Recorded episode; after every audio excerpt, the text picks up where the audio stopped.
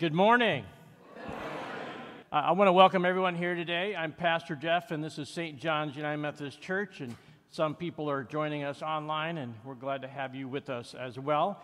So let's be in an attitude of worship as we start.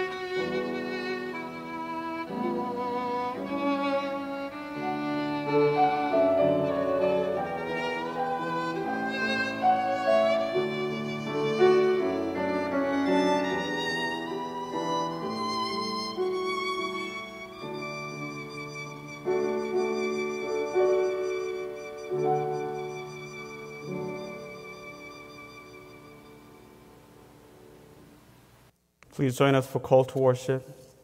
As we look at God's plan from beginning to end, we have a great hope. One day we will see Jesus face to face. We are all on a journey from here to eternity. What a day of rejoicing that will be to see Jesus. God has created a time and a season for everything. Everything is appropriate in its own time. On this day, we acknowledge that earth is but our temporary home. One day, heaven will be our home. There is a time to be born and a time to die. There is a time to plant and a time to harvest. There is a time to weep and a time to laugh. There is a time to grieve and a time to dance. Sometimes we feel backed into the corner by difficult circumstances and it would be a good time for God to show up with a miracle. Sometimes we feel challenged by how hard life is. At other times, we are full of faith and hope and love. God comes to transform the dark times of our lives. God makes all things beautiful in His time. God has made everything to fit in its time and season. It's not always in our time, but in God's time. Let us pray. Gracious God, pour out your grace and love upon us. Fill our hearts with your Holy Spirit. Lord, we are weak and we are vulnerable and we are fragile. But Lord, you are almighty and omnipresent. Once again, Lord, we confess that we need your healing touch on our broken bodies, our hearts, and broken relationships and broken families. Lord, we need your guidance in our lives. Gracious God, we are overwhelmed by your touch, which fathoms all our hearts and all our burdens and pains. Creator God, help us see your image in all the people we meet and help us to love them and forgive them.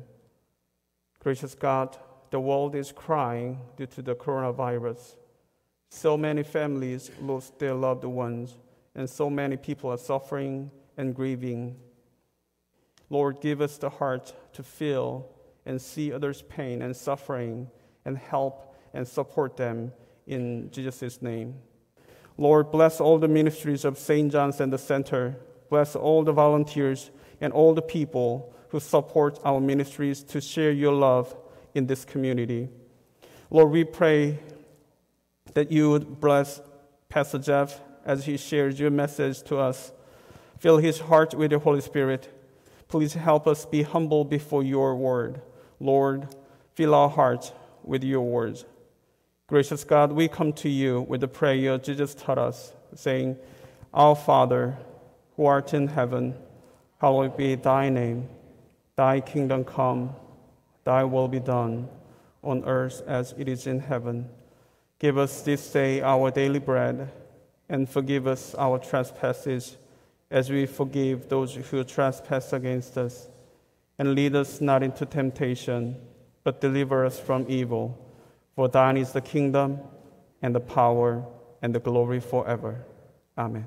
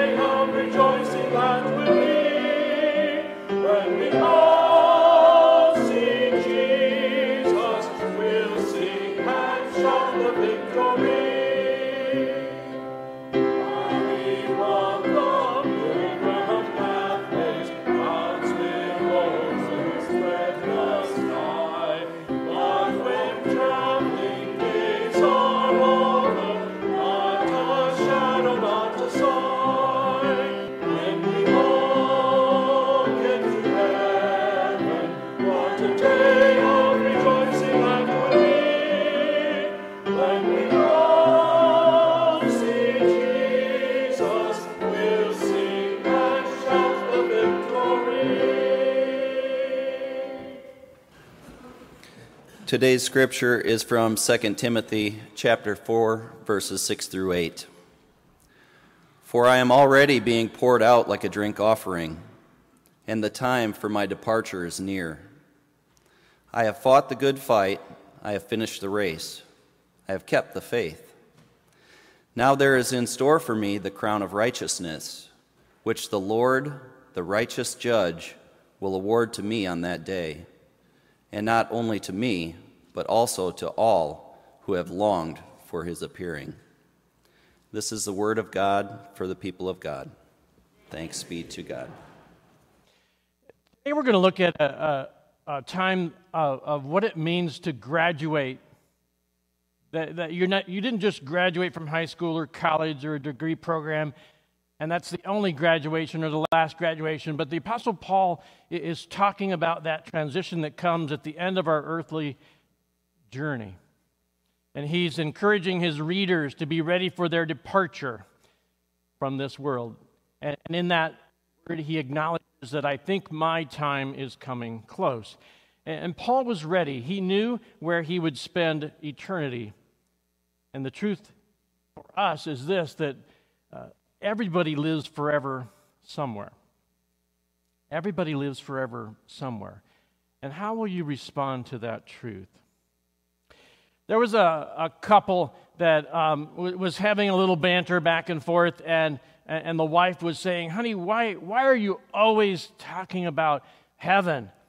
And he's just kind of like, I, I don't think, I don't recall saying anything about heaven. And she goes, Yes, you have. And it was one of those moments that um, he just, you know, was kind of caught and stymied. And, and she goes, You go down to the basement and you come back up and said, I couldn't remember what I was here after. You go upstairs and you come back and I don't remember what I was here after. You're always talking about the hereafter. so today, a little bit of our focus is going to be on the hereafter. And I think when we are in Christ, when, when we have faith, facing that step comes to us a little differently. There's still, is it going to hurt? You know, there's still that mystery. There's still, you know, maybe we can't quite let go of this life. And yet, we, we don't face it without hope. We don't face it without a little bit uh, of a glimpse. And that's what the Bible gives us is, is a glimpse of what is to come, hope enough to believe that it's there and it's real, and then the strength to face how will it come to me. And I think we face death differently with God. Uh, Psalm 31 was a word that David wrote in, in a difficult time in his own life. And I would begin with those words In you, O Lord, I have taken refuge. Let me never be put to shame. Deliver me in your righteousness. Turn your ear to me. Come quickly to my rescue. He, he was in a hard place, he was kind of caught. Come quickly to my rescue. Be my rock of refuge, a strong fortress to save me. And since you are my rock and my fortress, for the sake of your name, lead and guide me out of this trap that has been set for me. For you are my refuge. Into your hands I commit my spirit. Now, now, we have somebody else who said that last verse. As Jesus was dying, Jesus didn't just surrender and say, The end is here. Into your hands I commit my spirit, O God. He was recalling these, these words of David, Psalm 31. Jesus all, all throughout his ministry, and even the last seven words that we have highlighted in the, the Gospels of his last breaths before he died were, were snippets of, of reaching back into the Psalms, reaching back into the Old Testament. Jesus died differently in God than, than somebody just in that agony of, there's nothing left for me. David wrote, Into your hands I commit my spirit. Redeem me, O Lord, the God of truth. Redeem me from this, this trap.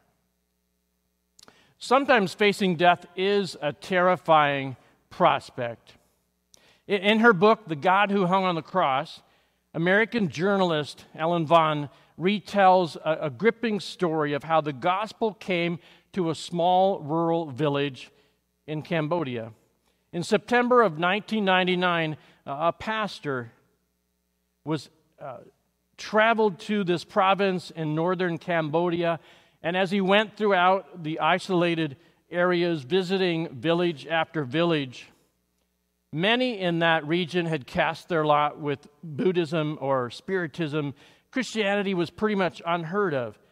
But to this pastor's surprise, when he arrived in one village, this rural village, the people warmly embraced what he had to offer. They welcomed him uh, to their village. And, and when, he, when he asked someone about their openness to the gospel, an old woman shuffled forward, kind of bowed, and, and grasped his hand. And she said this We have been waiting for you for over 20 years.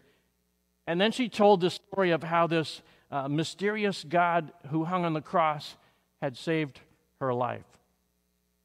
You see, 20 years before that, uh, when uh, a brutal communist led regime took over Cambodia, just, soldiers went uh, from village to village, destroying everything in their path.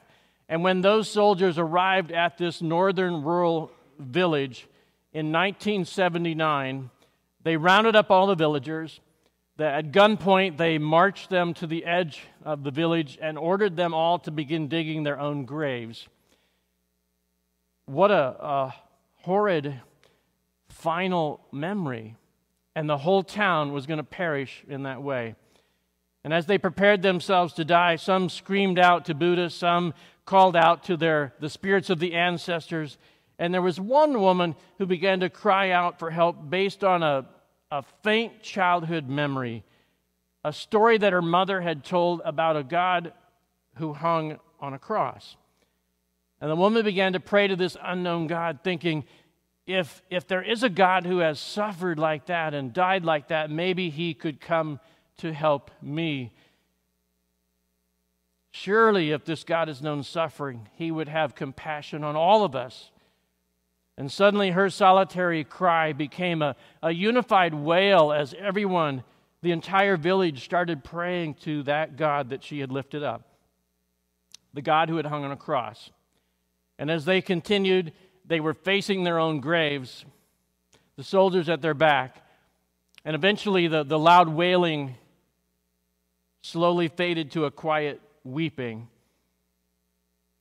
There was an eerie silence in this muggy jungle air, and somebody finally dared to turn around and look behind at what were the soldiers doing? What was going to happen? And to their amazement, they were gone. And as the old woman finished telling the pastor this story, she said, Ever since that fateful day, we've been waiting for someone to come and tell us the rest of the story about the God who had hung on a cross. You know, everybody lives forever somewhere. And there somewhere was definitely affected by finally getting to hear about Jesus the God who hung on a cross. As Christians, we understand that death is not the end of us. Paul uses the word departure to describe his leaving earth at the point of death. The Bible talks about death as a doorway into the next life, that there is something on the other side of that door. I, I had a member at one point that, that had a very tragic accident, totaled her van, and ended up in the hospital. And, and, and as I was talking with her, she said, You know, I wasn't afraid. If it was my time to die, I, I was ready to die. That's the only way that we have to get off the planet, right? Right, Pastor? And I wasn't quite sure where this conversation was going to go. But, um, and then she suddenly she goes, But uh, I'm really glad to be here. I, I, know we all have our time, but uh, I guess it wasn't my time. And I mean, she was just really, you know, in bad shape but was still joking that it's the only way we have to get off the planet. It's going to come to all of us somehow. But not everybody accepts the Bible's description of what's next. Anybody remember J.R. Ewing, the 1990s series, you know, Dallas? Larry Hagman, uh, the actor who played J.R., was one of the most popular TV villains, scoundrels of all time. He died at the age of 81. This was that, uh, Dallas was that kind of soapy, you know, show about a, a very wealthy family that owned a ranch in Texas. It became a hit in 57 countries. You know, you wonder how everybody around the world knows what life is really like in the United States. It's the TV shows that we export, right? In, in 2012, he died of cancer. And shortly before he passed, uh, you know, he was just wrestling with this diagnosis of cancer. And he said, You know, JR, uh, as JR, I could get away with just about anything bribery, blackmail, adultery. I believe he, somebody even pushed him out of a plane. But I got caught by cancer. And he had some interesting views uh, just in that interview, that last interview, saying, you know, the afterlife, everybody wonders about the afterlife. You know, I don't, I don't know that death is really the end. I think death, death is just another stage of our development. I honestly believe that, that we really don't disappear, we don't go into some big void. But I think there's, there's this energy wave, this, this molecular curtain, and, and I think we become one with the molecules. And that was his picture of what's next. Admittedly, there, there is some mystery, there's a lot of mystery because I don't know that any of you have gone there and come back. I have not gone there and come back. But again, the Bible does give us a glimpse. We're not without a little bit of a framework because God has revealed to us in the scriptures this is what you have as a promise from me. This is what I prepared for you a house, not made with hands, but Jesus said, I, I go to prepare rooms for you. Not just this molecular wave or curtain of energy. I think God's been a little more particular than that. There's a mansion. And in worldly terms, that's kind of where we exist, where we call home is a, a house. And that's where Paul's headed. That's where Paul is, is aiming. As Paul said, the, the time of my departure has come. I'm already being poured out like a drink offering. And if you think of a worship movement where, where you, know, you pour the water into the baptismal font or you pour the communion juice from a pitcher to a chalice, Paul is thinking of I, I'm, being, I'm the pitcher, I'm being poured out. And he feels the last swig of wine in the cup for his own existence. These are Paul's last words, his last letter uh, to his uh, young apprentice, Timothy. Paul is facing death uh, not like in a hospital bed surrounded by family, uh, a disease that's slowly sapped the, the strength out of his body. He's very much alive. He's sitting in a prison cell on death row. He's been convicted as a follower of Jesus Christ. He's been to Rome. He's testified before the emperor. He's encouraged the church in Rome and all the leaders in Rome. And, and he's given everything that he can to set them up, to give them a foundation to go on. But he knows his time is finished. His place as instructor, teacher, leader is, is complete. He's been convicted of being a follower of Jesus Christ. It's illegal still at that time and in that cold uh, Roman prison cell, cut off from friends, allowed an occasional visitor from time to time, he writes his last letter, and maybe it's in the fall or winter season, and he knows that next spring, and from history we know next spring, uh, he surrendered his life. So this is his last word, his last sermon, if you will. And when he uses the word departure, when, when it was translated from Greek to English, from Greek to any language, you maybe have multiple words that it could be, but the translators have to pick one. And so departure has a, a few nuances uh, of other things that, that are not against the meaning that we have, but maybe add to it. And so I want to share that with you. When Paul said, The time for my departure has come, a part of the, the, the foundation meaning of the word departure includes like a ship going on an adventure. When you think of death, do you think, I'm getting ready for an adventure? Not normally, not the normal person, but it's a part of the package.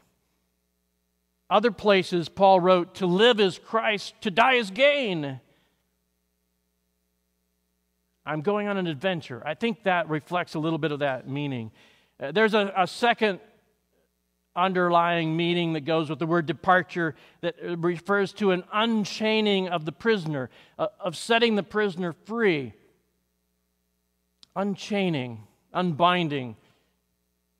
And as we age, we feel maybe limited. Maybe you're not bound or chained, but you're limited. I, don't win the 100 yard dash anymore. I don't run the 100 yard dash anymore.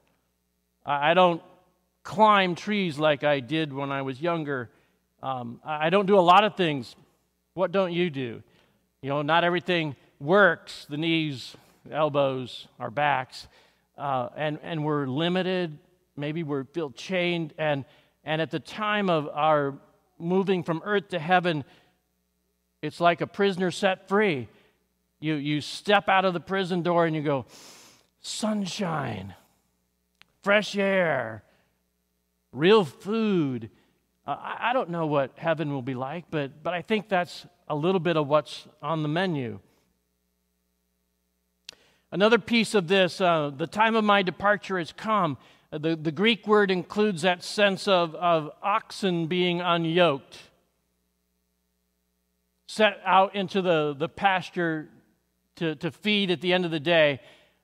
I, it didn't say anything about a, a young horse or a, you know, a team of horses uh, being let go into the field, but uh, on a, a, weekend like this, it's a little crisp out. Uh, they worked hard, they've sweat all day, they're going to start to frolic and to buck. Um, can you look around and see what are we going to do when we're kind of set free in that way of, of, the, of the yoke of our responsibility when we come into heaven? Are, are we going to all start? I want to line up on the starting line. Are we all going to race a mile, couple miles? Maybe we could all do the five mile or a marathon. Maybe you never have. Maybe we can in heaven because we're, we're set free. We're, we're ready to, to run and have new energy. The last uh, meaning that's included in the Greek word for the time of my departure has come is the idea of uh, pulling up the stakes of your tent to relocate to the next place, to a new place, to a good place. You know, if you ever pitched a tent at a campground, you, you want a perfect place. You know, you want a place where you don't in the middle of the night go, Why are we sleeping on these rocks? You know, who put a rock there in the middle of the air mattress or whatever? Um, you know, you, you locate your tent in a, a beautiful place, a soft place. It points us towards the next place. There is a next place. There is more to your journey. There will be some struggle. The end may be difficult but there is a, a new place where you're going to pitch your tent. And, and the, the scriptures talk about an upgrade. We, we get a real house, not just a tent. For those of you concerned that, you know, I've got a really nice camper, I want more than a tent. It, it's going to be good. And so I just want to end by saying that everyone lives forever somewhere. Why not make your somewhere with Christ? These were Paul's final words of encouragement for his young apprentice, Timothy. And Paul said, I, I am ready. I am ready. We end with the words that we began. He, he concluded by saying, I fought the good fight. I have finished a race. Are you running your race? I've kept the faith. And now there is in store for me and for all who look forward to seeing Jesus a crown of righteousness which shall be given to all who finish their race in Christ. Shall we pray? Lord God, uh, encourage us together as followers of Christ to keep in perspective the end of the race, the end that is coming. This weekend, in which we recall, we remember family members and service members you point us also towards the future and say, Remember my promises to you. There may be somebody here or somebody listening that um, is not necessarily sure where, where your forever is going to be. And I would just offer a moment for you to, to maybe step a little closer to Christ, to decide, I, Lord, I'm going to trust you with that part of my future. And you can settle that. It's a decision that we make to trust in God, to follow God, to, to allow God to be the leader of our day, of our time. And we can learn uh, to rest in that, and we can have peace when it comes to thinking about uh, the future, the end of our future on this earth. And whether we have doubts or questions or anxiety, uh, we can grow in that trust as we maybe put down layer after layer of trust, and every day we say, God, I'm going to choose to trust, we can learn to rest in the promises of God and face uh, whatever comes each day, knowing that uh, God holds the future in very capable hands. And in his name we pray. Amen. I want to send you out in the name of the Father, the Son, and the Holy Spirit and commend you into God's very capable hands.